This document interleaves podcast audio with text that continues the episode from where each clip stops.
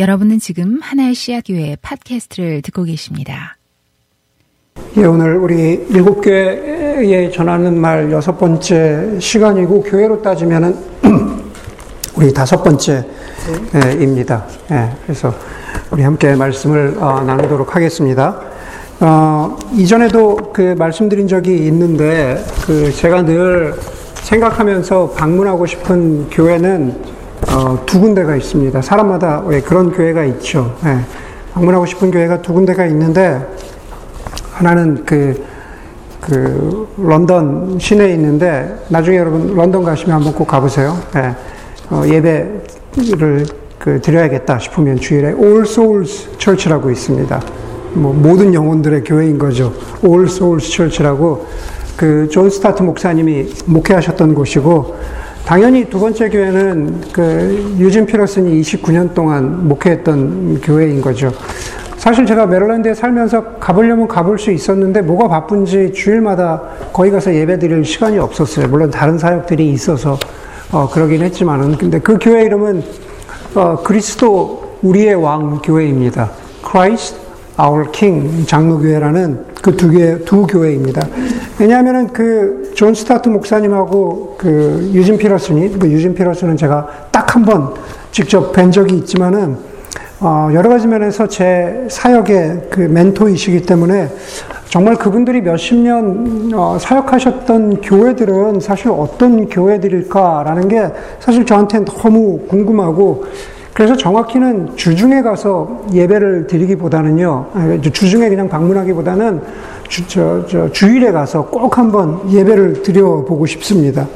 뭐 예배를 통해서 그것이 다 드러날지 아닐지 잘 모르겠으나, 어, 그 예배를 통해서 제가 확인하고 싶은 것은 여전히 예전의 그 명성대로 여전히 살아있는 교회인가. 다시 말해서 하나님의 영이 성령께서 여전히 임재하고 있는 교회인가라는 것을 한번 꼭 확인하고 싶은 그런 마음이 있습니다. 제가 지금 살아있는 교회다라고 했을 때는 그것은 당연히 반대로 죽은 교회 혹은 죽어가는 교회도 있다라는 것을 전제하는 거죠. 살아있는 교회 혹은 죽은 교회. 문을 닫아서 실제로 죽은 교회들도 있고 모양과 형태를 뭐 그건 건물 건물이라는 의미도 있고 모양과 형태라고 했을 땐 다른 여러 가지 의미가 있는데 모양과 형태를 갖추었으나 생명력이 전혀 없어서 죽었다 말하는 교회도 있을 수 있을 것 같아요. 혹은 그것을 뭐라고 표현할 수 있을지 모르겠지만은 겨우 영적인 산소 호흡기를 가지고 연명하고 있기 때문에 그 산소 호흡기만 떼면은 죽을 것 같은 그런 교회도 있을 것 같다라는 생각을 합니다. 여러분, 우리가 늘 얘기하지만은 교회라고 얘기했을 때는 교회는 막연한 추상적인 그러한 것이 아닙니다. 늘 제가 말씀드리죠. 교회는 저와 여러분들입니다. 교회는 여러분들이 바로 교회입니다. 그렇기 때문에 저는 이렇게 여러분들에게 말씀드릴 수 있을 것 같아요. 질문이겠죠. 저와 여러분들은 죽었습니까? 혹은 저와 여러분들은 죽어가고 있습니까? 혹은 죽었는데 살았다고 착각하고 있습니까? 아니면은 저와 여러분들은 어떤 풍성한 생명을 가지고 그렇게 살아가고 있습니까? 제가 다른 설교에서도 몇 번 말씀드렸지만은 많은 사람들이 이렇게 얘기를 해요. 코로나가 많은 교회들을 죽였다. 팬데믹 때문에 많은 교회가 문을 닫았다. 그것은 교회가 죽었다는 의미죠. 실제로 문을 닫고 예배가 없어지고 사람들이 사라졌기 때문에 그냥 교회가 죽었다라고 말할 수 있을 것 같아요. 그러나 제가 아마 여러분들에게 이렇게 말씀드렸던 것 같아요. 이미 죽은 것인데, 이미 무너졌던 것인데, 혹은 어쩌면 제가 말씀드린 대로 어쩌면 이미 어, 영적인 그냥 산소 호흡기만 겨우 붙이고 있었던 것인데 그것이 띄어지는 순간 팬데믹이 그런 역할을 한 거죠. 그냥 산소 호흡기로 연명하고 있던 것을 제거한 역할만 한 겁니다. 그랬더니 많은 교회가 죽어버렸다. 실제로 그렇게 이야기할 수 있을 것 같아요. 그 수많은 통계들은 너무 많기 때문에 제가 말씀드리지 않겠습니다. 그런 의미에서 보자면 오늘 이 사대 교회는 계시록의 일곱 교회 가운데 사실 어쩌면 우리 교회와 이 시대의 많은 교회들에게 가장 큰 교훈과 울림이 되는 그러한 교회일 수 있겠다 싶습니다. 제가 일곱 교회 가운데서 이 사대 교회와 그리고 가장 주목해서 보는 교회는 마지막에 나오는 라우디게아 교회입니다. 그것이 사실은 우리 많은 현대의 교회들을 그대로 반영하고 있는 거죠. 그렇기 때문에 그 특별히 그 두, 두 교회, 우리에게 마음에 와닿을 수 있는 그 두 교회 가운데 하나가 이 사대교회인데, 그렇기 때문에 저와 여러분들이 오늘 이 설교의 말씀에 좀 더 주목하고 들을 수 있으면 좋겠습니다. 사대교회가 있던 사대라고 하는 도시는 일곱 교회 가운데서 가장 오래되고 고대에서 가장 큰 도시였다 그래요. 사실 우리 많이 들어보지 않았지만은 우리가 들어본 것과 상관없이 사실 그 지역에서 가장 크고 가장 오래된 다시 말해서 로마 제국 훨씬 이전부터 존재하고 있었던 아, 그런 도시였다고 합니다. 페르시아 왕 고레스, 뭐, 우리 많이 들었죠. 고레스 왕이 사실은 그, 그, 그 포로 생활하고 있던 그, 그 이스라엘 백성들을 다시 너희 고향으로 돌아가라라고 했던 그 고레스 왕. 사실 그 고레스 왕에게 이 사대는 멸망을 당했는데 그들에게 멸망 당하기 전에 전설적인 그 히랍의 그리스의 크로이소스 왕이 다스리던 고대 루디아 왕국의 수도였다고 합니다. 그곳에 교회가 있었는데 그 교회 역시 처음 세워질 때는 살아 있었고 생명력이 가득한 교회였습니다. 어느 교회나 그렇죠. 어느 교회나 시작할 때 그리고 교회 사이클을 보면은 살아 있고 생명력이 있던 그러한 적이 있습니다. 그러나 오늘 본문에 나오는 지금 사도 요한이 말하고 있는 이때는 그렇지 않았습니다.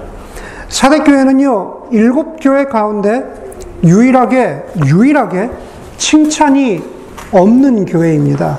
이미 일곱 교회를 보셨죠?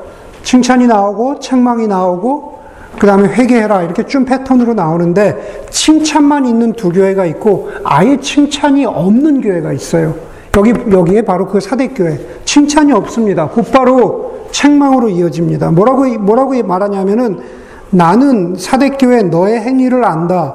너는 살아 있다는 이름은 있으나 실상은 죽은 것이다 이렇게 말합니다. 죽은 교회라고 그냥 곧바로 이렇게 말해요. 그런데 항상 일곱 교회 앞에는 그 교회를 향해서 편지할 때 customize 되어 있는 그리스도의 이름이, 그리스도의 명칭이 들어간다고 했습니다. 그렇게 사대교회를 책망하시는 그리스도의 이름이 무엇일까? 오늘 보니까는 하나님의 일곱 영과 일곱 별을 가지신 분이라고 합니다. 그리스도는 일곱 영과 일곱 별을 가지신 분이래요. 이미 우리가 일곱 개 시작하면서 일곱 별, 별이라고 하는 상징이 그 로마 황제가 자신, 자신의 통치 시대에 그 동전에다가 일곱 별을 새긴 것처럼 이 일곱 별이라는 것은 어떤 통치와 권세를 드러내는 것이라고 했습니다. 그렇다면은 그 예수 그리스도의 통치를 다스리는 것이 일곱 별이라면 일곱 영은 무엇일까? Seven spirits. 그것은 어떻게 보면 그냥 천사라고 해석하기도 하는데 일반적인 해석은 성령을 가리키고 있습니다. 일곱 영은 성령을 그냥 성령을 상징적으로 가리키고 있는 거예요. 성령이 일곱이 있다는 것이 아니라 바로 그런 일곱 영 성령이 계신다라는 겁니다. 성경을 읽다 보면은요. 그, 그 영어로는 inclusio라고 하죠. 한국말로는 그 국어에서 수미상관, 그렇죠. 그게 중요하다라는 말씀을 드린 적이 있습니다. 어떤 한 단어나 구절이 시작하고 그리고 마지막에 가서 그것을 비슷한 단어나 구절로 감싸면서 그 안에서 강조하고자 하는 어떤 의미를 둔다라고 말씀드렸습니다. 1절에 보니까는 일곱 영이 계신다, 성령이 계신다 라고 하고 오늘 6절에 보니까 뭐라 그럽니까? 성령이 교회들에게 하시는 말씀을 들어라 그렇게 말합니다. 바로 성령 하나님, 그리고 예수 그리스도와 성령 하나님, 그리고 그 성령이 교회들에게 하시는 말씀, 이것을 주의 깊게 들어라 라는 거죠.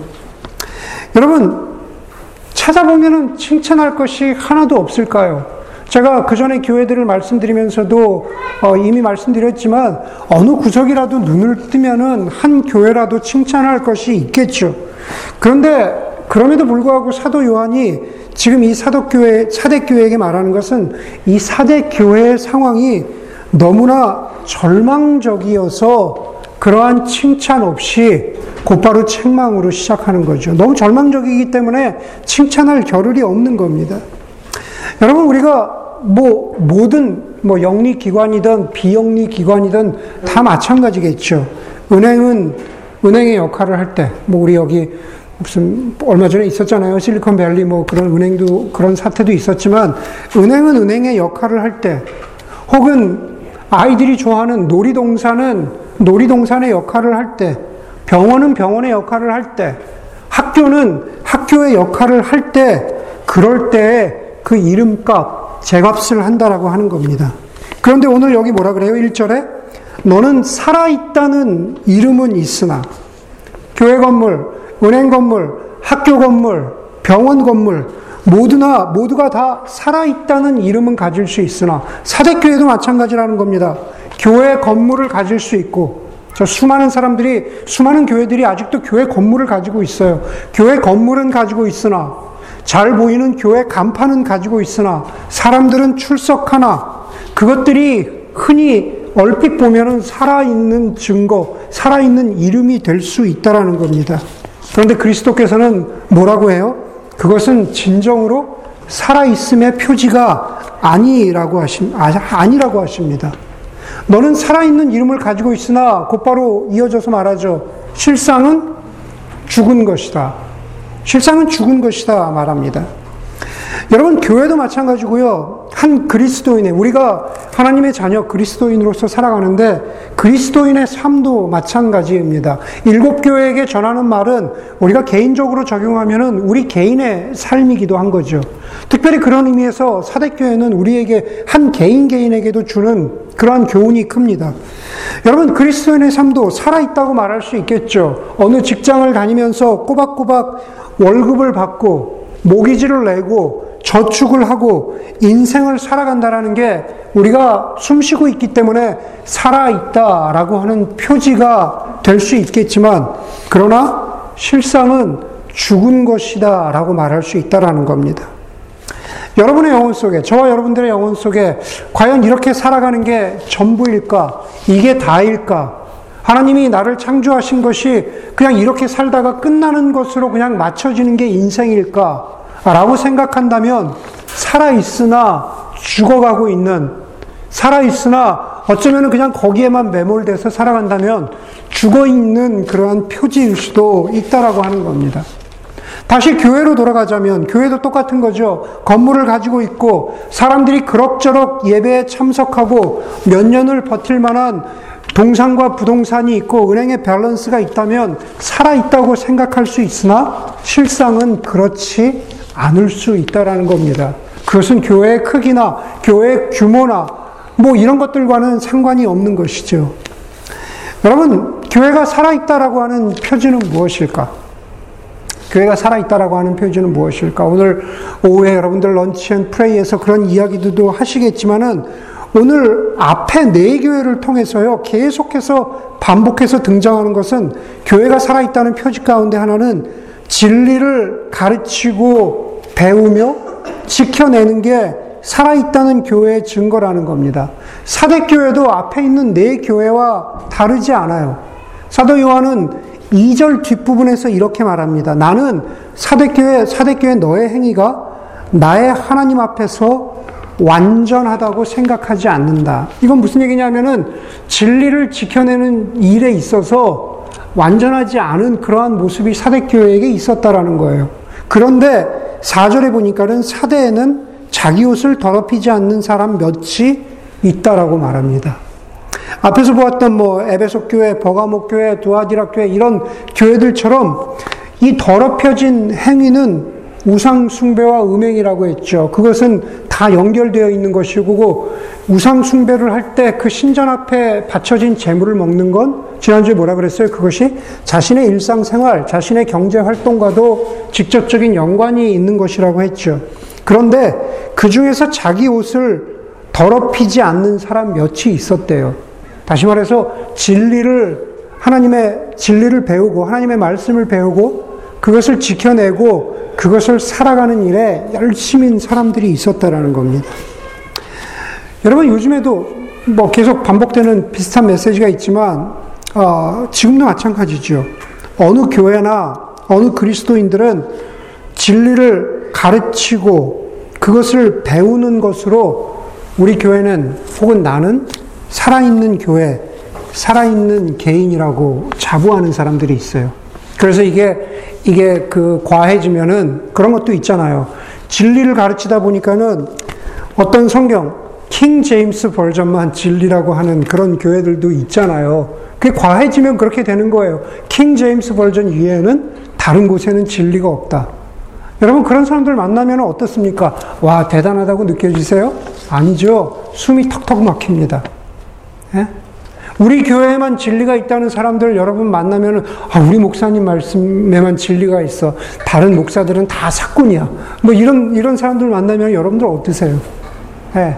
저 같은 경우는 제가 교인이라면 숨이 턱턱 막히거든요. 그런 사람들 만나면. 여러분 그런 것뿐만 아니라 교리라든가 세상의 다양한 여러 이슈들, 뭐 기복주의라든가 과학과 신앙의 관계라든가 뭐 여러 가지 세상의 이슈들이 있잖아요. 그런 것들에 대해서 나름의 믿는 바, 진리를 선포한 것, 자기가 믿는 진리를 선포한 것으로 우리는 하나님 앞에서 떳떳하며 우리 교회는 혹은 나는 살아있는 교회, 진짜 교회라고 자부하는 사람들이 있습니다. 여러분 정말 그럴까요?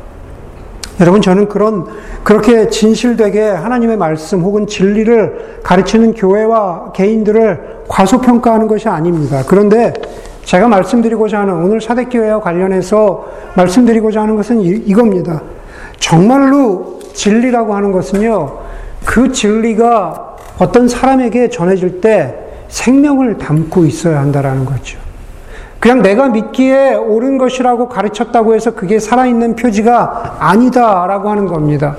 요한복음에 보면은요, 예수님이 사마리아 수가성, 사마리아 수가성 여인을 지나면서 수가성 여인과의 그 대화의 마지막에 우리가 이런 말씀 잘 알잖아요. 너희 사마리아 사람들이 예배하던 그리심 산도 아니고 유대인들이 예배하던 예루살렘도 아니고 하나님께 예배 드리는 사람들은 영과 진리로 예배 드려야 된다라고 말합니다. 여러분, 예배 드린다는 게 뭡니까? 예배 드린다는 것은요, 결국 그 진리 되신 그 대상, 그 존재를 향해서 내 마음과 내 존재를 바친다는 것이거든요. 근데 거기에 보니까 뭐라 그래요? 수, 수가성, 사마리아 사람들은 자신들이 예배하던 그리심 산에만 진리가 있었다고 얘기, 그렇게 주장했고, 그리고 이스라엘 사람들은 예루살렘에만, 거기에만 진리가 있다고, 그 성전에만 하나님이 계시다고 진리가 있다고 선포했던 거거든요. 그런데 예수님 뭐라 그러세요? 그리심산도 아니고 저 산도 아니고 예루살렘도 아니고 언젠가 하나님 예배하는 사람들을 어떻게 해요? 영과 진리로 예배한다. 여기서 영이라는 것은 스프릿이죠. 성령이죠. 예. 오늘 본문에 등장하는 똑같은 성령입니다. 그런데 성령께서 진리를 주실 때 그, 그 진리가 전해질 때 어떤, 어떤 일이 벌어져요? 바로 우리의 삶 가운데서 그 진리 때문에 영적인 생명을 가지고 살아가는 교회와 그리스도인들이 되는 것, 그것이 살아있는 교회, 살아있는 그리스도인의 참 표지라고 하는 겁니다. 예.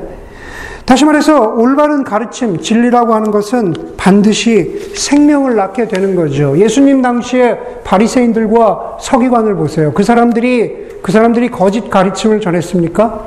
진리가 아닌 것을 전했을까요? 그렇지 않아요. 네, 올바른 것을 전했습니다. 올바른 것을 가르쳤어요. 올바른 하나님에 대해서 올바르게 전한 부분들이 있다는 겁니다. 그것을 모두 무시할 수 없다라는 겁니다. 그런데 그 서기관과 바리새인들을 향해서 예수님이 뭐라 그러십니까? 외식하는 서기관들과 외식하는 바리새인들을 보아라.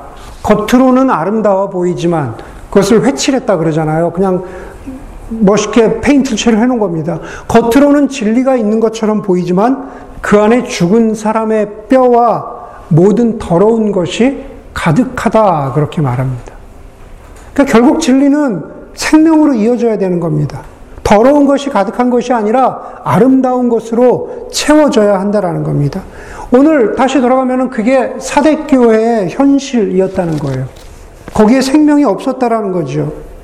다시 말해서 교회와 그리스도인들에게 진리를 빙자한 완고함만 있는지 아니면 정말로 생명을 품고 있는 복음, 진리로 살아가고 있는지 우리가 한번 돌아봐야 된다는 거죠.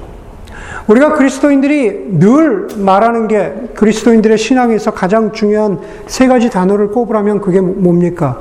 믿음과 소망과 사랑이죠. 아, 믿음, 소망, 사랑이 있어야 되는 그리스도인으로 살아가야 된다.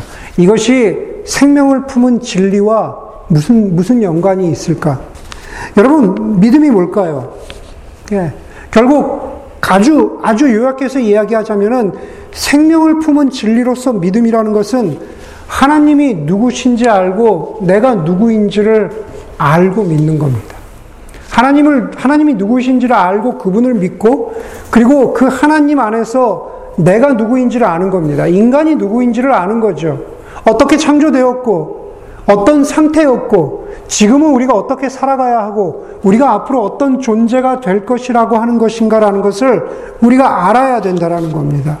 그렇게 살아가는 여정 가운데에서 하나님께서 우리를 책망하시기도 하고, 그리고 우리를 은혜로 감싸주시기도 하고, 우리를 그래서 어떤 존재로 빚어가고 만들어 가시기를 원한다라는 것을 알 뿐만 아니라 그것을 믿는 거예요.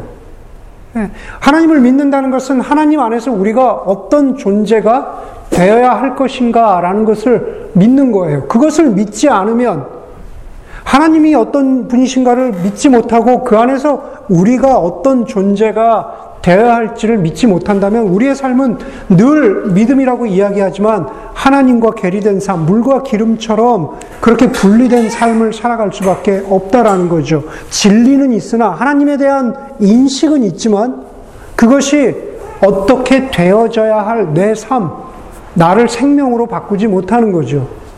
예, 그렇기 때문에 우리의 삶 가운데 성숙이나 성장을 말하지만 성숙이나 성장을 말하지만 그것이 전혀 접점이 없기 때문에 그렇게 살아가지 못하는 겁니다. 믿음이라는 것은 바로 그런 겁니다. 여러분 그렇다면 소망은 무엇일까요? 소망은 뭐냐 하면은 그래서 우리가 그런 믿음을 가지고 살면 우리가 다다르게 될 목적지가 어디인지를 보여주고 알려주는 게 소망이에요. 네. 교회라는 것은요, 우리가 다다르게 될 목적지가 어디라는 것을 알려주는 곳이, 그것이, 그것이 교회 역할이고, 그것이 목자의 역할이고, 목회자의 역할이라는 겁니다. 그것을 오늘 소망에 관해서 오늘 본문에서 뭐라고, 뭐라고 말하냐면, 이기는 사람은 이와 같이 흰 옷을 입을 것인데, 나는 그의 이름을 생명책에서 지워버리지 않을 것이며, 내 아버지 앞과 아버지의 천사들 앞에서 그의 이름을 시인할 것이다. 여러분, 생명책이라고 하는 것, 뭐 그것을 여러 가지로 표현합니다. 천국이라고 표현하기도 하고, 하나님 나라라고 표현하기도 하고, 하나님의 보좌라고 표현하기도 합니다. 그런데 중요한 것은 뭐냐 하면은, 그렇게 믿음을 가지고 살아가는 사람들이 하나님의 그 보좌 앞에서 흰 옷을 입을 것이라는 겁니다. 이미 입었고 그것이 확증되었다라는 겁니다. 그것을 신학 용어로 뭐라 그래요? 성도의 견인이라고 합니다. The perseverance of the saints. 예. 여러분, 여러분 한 사람 한 사람이 하나님 앞에서 saint라고 이야기하죠. 여러분들이 성도입니다. saint가 성인이라는, 뭐 성인이라는 뜻이 당연히 있지만, 여러분들 성인과 여러분들이 다르지 않아요. 여러분들이 성도라는 겁니다.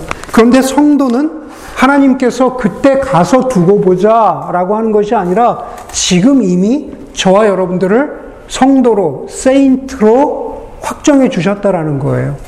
그게 바로 성도의 견인이라는 뜻입니다. 왜요? 우리가 우리를 위해서 십자가에서 죽으신 그리스도를 어떻게 해요? 시인했기 때문에. 우리가 고백했기 때문에. 그래서 우리의 신분이, 신분이 변하지 않는다는 거죠. 마태복음 10장 32절에 보니까 예수님이 이렇게 말씀하세요. 누구든지 사람들 앞에서 나를 시인하면 나도 하늘에 계신 아버지 앞에서 그 사람을 시인할 것이다. 인정해 줄 것이다. 아까 뭐라 그래요? 나는 그의 이름을 생명책에서 지워버리지 않을 것이며, 그때 가서 보자가 아니라 이미 너희가 나를 주로 시인했기 때문에 나도 너희를 시인했다. 네, 이미 완결형이 되었다라는 겁니다. 예레미야서 29장 11절에 나 여호와가 말하노라 너희를 향한 나의 생각은 내가 안 하니 재앙이 아니라 곧 평안이요 그 다음이 중요하죠. 너희 장래에 소망을 주려는 것이다. 우리의 미, 미래에 소망을 주는 것. 우리의, 우리의 존재가 하나님 앞에서 인정될 것, 우리의 인재가, 우리의 존재가 시인될 것, 그것을 계속해서 remind 시켜주는 것. 우리가 하나님 앞에서 어떤 존재라는 것을 보여주는 게 뭐요? 소망이라는 겁니다. 그 소망을 가르쳐 줘야죠. 두려움이나 걱정이나 근심이 아니라 우리에게 소망을 일깨워 주는 것. 그게 바로 진리를, 아, 생명을 담은 진리의 예, 두 번째 모습입니다. 여러분, 제가 오늘 여기에서도 말씀드렸지만 그것을 자기 옷을 더럽히지 않은 바로 그 사람 몇몇. 예, 그것을 이미 사도 요한이 요한복음에서 뭐라 그랬어요? 내가 가면 성령이 너희에게 오셔서 너희에게 계속 remind 시켜줄 것인데 계속 제가 지난 네 교회를 보면서 말씀드리죠. 사탄의 역할은 사탄의 역할은 뭐요? 속이는 자, 거짓말하는 자. 그럼 성령의 역할은 뭐예요? 성령의 역할은 우리로 하여금 우리에게 우리가 배운 것을 일깨워 주시는 자. reminder. 저 remind 해 주시는 분이에요.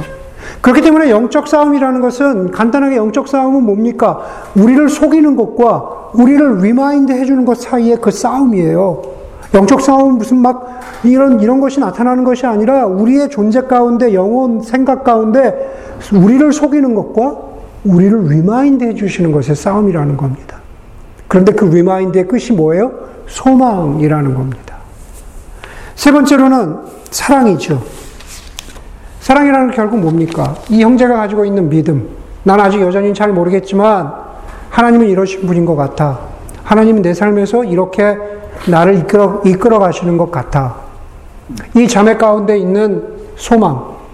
나는 여전히 부족하고 그렇지만 내 능력으로가 아니라 하나님이 나를 데리고 가실 마지막, 마지막 종착지는 저기인 것 같다. 거기에 내 시선을 맞추고 살아갈 수 있도록 하는 게 나는 소망이라고 불러. 그런데 그것을 나만 가지고 가는 것이 아니라 그 믿음과 소망을 나만 가지고 가는 것이 아니라 그것을 힘 닿는 대로 형제 자매들과 나누면서 살아가는 게 그게 바로 사랑입니다. 예. 믿음과 소망을 힘 닿는 대로 나누면서 살아가는 것, 그게 사랑이에요. 그럴 때 우리는 진리가 진리가 생명을 품고 있다라고 말하는 겁니다. 출애굽기 32장 32절에 보면은 금송아지라고 하는 우상을 만들어서 죄를 범한 이스라엘 백성들의 그 죄를 용서해 주시지 않으려면 하나님이 모세에게 뭐라 그러세요? 내가 저들은 우상 숭배한 저 이스라엘 백성들은 내가 싹 없애버리겠다. 그러나 내가 너는 살려주겠다라고 하니까 모세가 뭐라 그럽니까?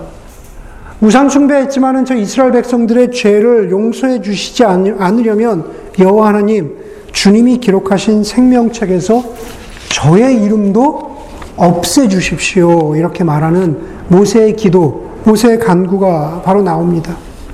사랑은 바로 그런 거죠. 모세의 기도, 모세의 간구 같은 겁니다. 오늘 보니까 2절에, 2절에 보니까 뭐라 그래요? 깨어나라. 이렇게 말하죠. 깨어나라. 죽어가는 교회와 죽어가는 형제, 자매들을 향해서 영적으로 다시 깨어나라.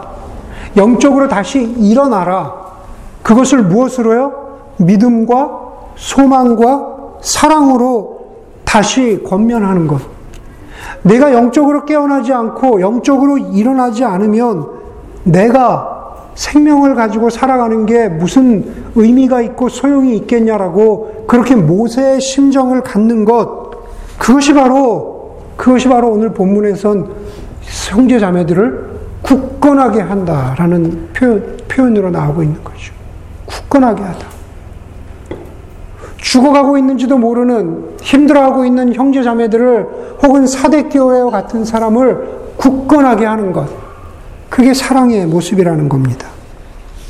여러분, 그런 믿음과 소망과 사랑의 가르침 속에 어디 정죄가 있을 수 있겠습니까? 어디 판단이 있을 것이며, 어디에 미움이 있을 것이며, 절망하고 좀 실망되는 순간은 있겠지만은, 그러나 그것은 잠시 잠깐이고, 믿음과 소망과 사랑으로 다시 우리가 일어날 수 있는 거죠. 그것을 어떻게 해요? 그리스도께서 정죄하려고 일곱, 일곱 별, 일곱 영을 말씀하신 게 아니라 그것을 하시는 역할이 바로 성령이라는 겁니다. 일곱 영을 가지시니 그리고 바로 성령이 교회들에게 하시는 말씀을 들어라. 성령은 성령은요, 여러분 황홀한 신비 체험이나 뭐 방언이나 황홀경이 성령 체험, 성령 충만이 아니라는 겁니다. 우리 가운데에서 정말로 죽어가고 있는 것 같은 어떤 교회가 어떤 영혼이 믿음, 소망, 사랑으로 살아나는 그것을 보면서 아, 성령이 일하시는구나. 성령이 역사하시는구나. 성령이 우리로 하여금 기도하게 하시는구나. 살아나게 하는구나. 바로 그거라는 겁니다.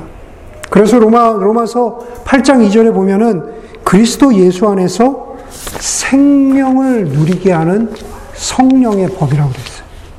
성령의 법은요, 생명을 누리게 한다 그랬어요. 누가요? 믿음, 소망, 사랑 안에 있는 사람들이. 저는 귀 있는 사람은 성령이 교회들에게 하시는 말씀을 들어라처럼 우리 교회와 저 여러분들이 바로 이 말씀을 듣기를 원합니다. 말씀을 듣는다는 건 무엇일까? 제가 참 늘 좋아하기 때문에 이런 말씀을 나올 때마다 이야기하지만 여러분 사울의 눈에서 비늘 같은 것이 벗겨졌다 그랬잖아요. 사울은 어떤 사람이었어요? 자기가 믿는 진리라는 것을 붙잡고 살아가던 사람이잖아요. 내가 이것을 진리라고 믿었기 때문에 스데반도 그리고 초기 교회 예루살렘 교회 그리스도인들을 박해했던 사람이잖아요. 정죄했던 사람이잖아요. 예수 그리스도께서 사울을 만나 주시니까 그 눈에 있었던 비늘 같은 것이 벗겨지는 거죠. 영적 실체를 알게 되니까 자기에게 조그마한 진리는 있었을지 모르겠지만은 생명이 없었다는 것을 깨닫게 된 거죠.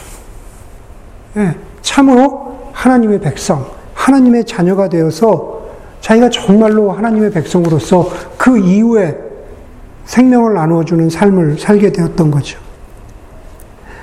여러분, 요한복음 20장 22절에도요, 유대인들이, 유대인들이 무서워서 문을 걸어 닫고 있던 제자들에게 유대인들이 자기들을 어, 잡으러 올까봐 그때 부활하신 예수님이 나타나셨죠. 그러면서 제자들에게 뭐라 그러세요? 두려워하고 있던 제자들에게 그들에게 숨을 불어 넣으시고 예, 푸뉴마 숨을 불어 넣으시고 그러면서 뭐라 그러세요? 성령을 받으라 그랬잖아요. 성령을 받으라. 창세기에서 창세기에서 하나님께서 진흙으로 사람을 지으신 다음에 뭐라 그래요? 콧구멍에 그 숨을 불어 넣으시고. 여러분 그 숨을 불어 넣는 행위가 우리의 삶 가운데 계속 돼야 된다라는 겁니다. 그냥 살아가는 모습에 있다가 그것으로 끝날 수 있는 인생인데 제가 설교 초반부에 말씀드린 것처럼 그냥 연명하면서 그냥 살아갈 수 있는 인생인데 하나님께서 창세기에서처럼 요한복음의 마지막에서처럼 하나님 우리에게 숨을 불어 넣어 주십시오. 어떤 모양, 어떤 형편으로든지 간에 나로 하여금 내 안에 생명이 있게 하여 주십시오.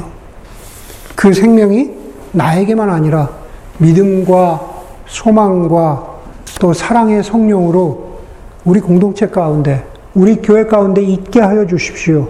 그것이 바로 우리 우리 우리 하나의 시합교회가 사대교회를 보면서 기억해야 되는 정말로 생명을 품은 진리 안에서 살아가는 삶이 무엇인지를 우리가 깨닫고 기억하는 저희 모두가 될 수 있기를 간절히 바랍니다.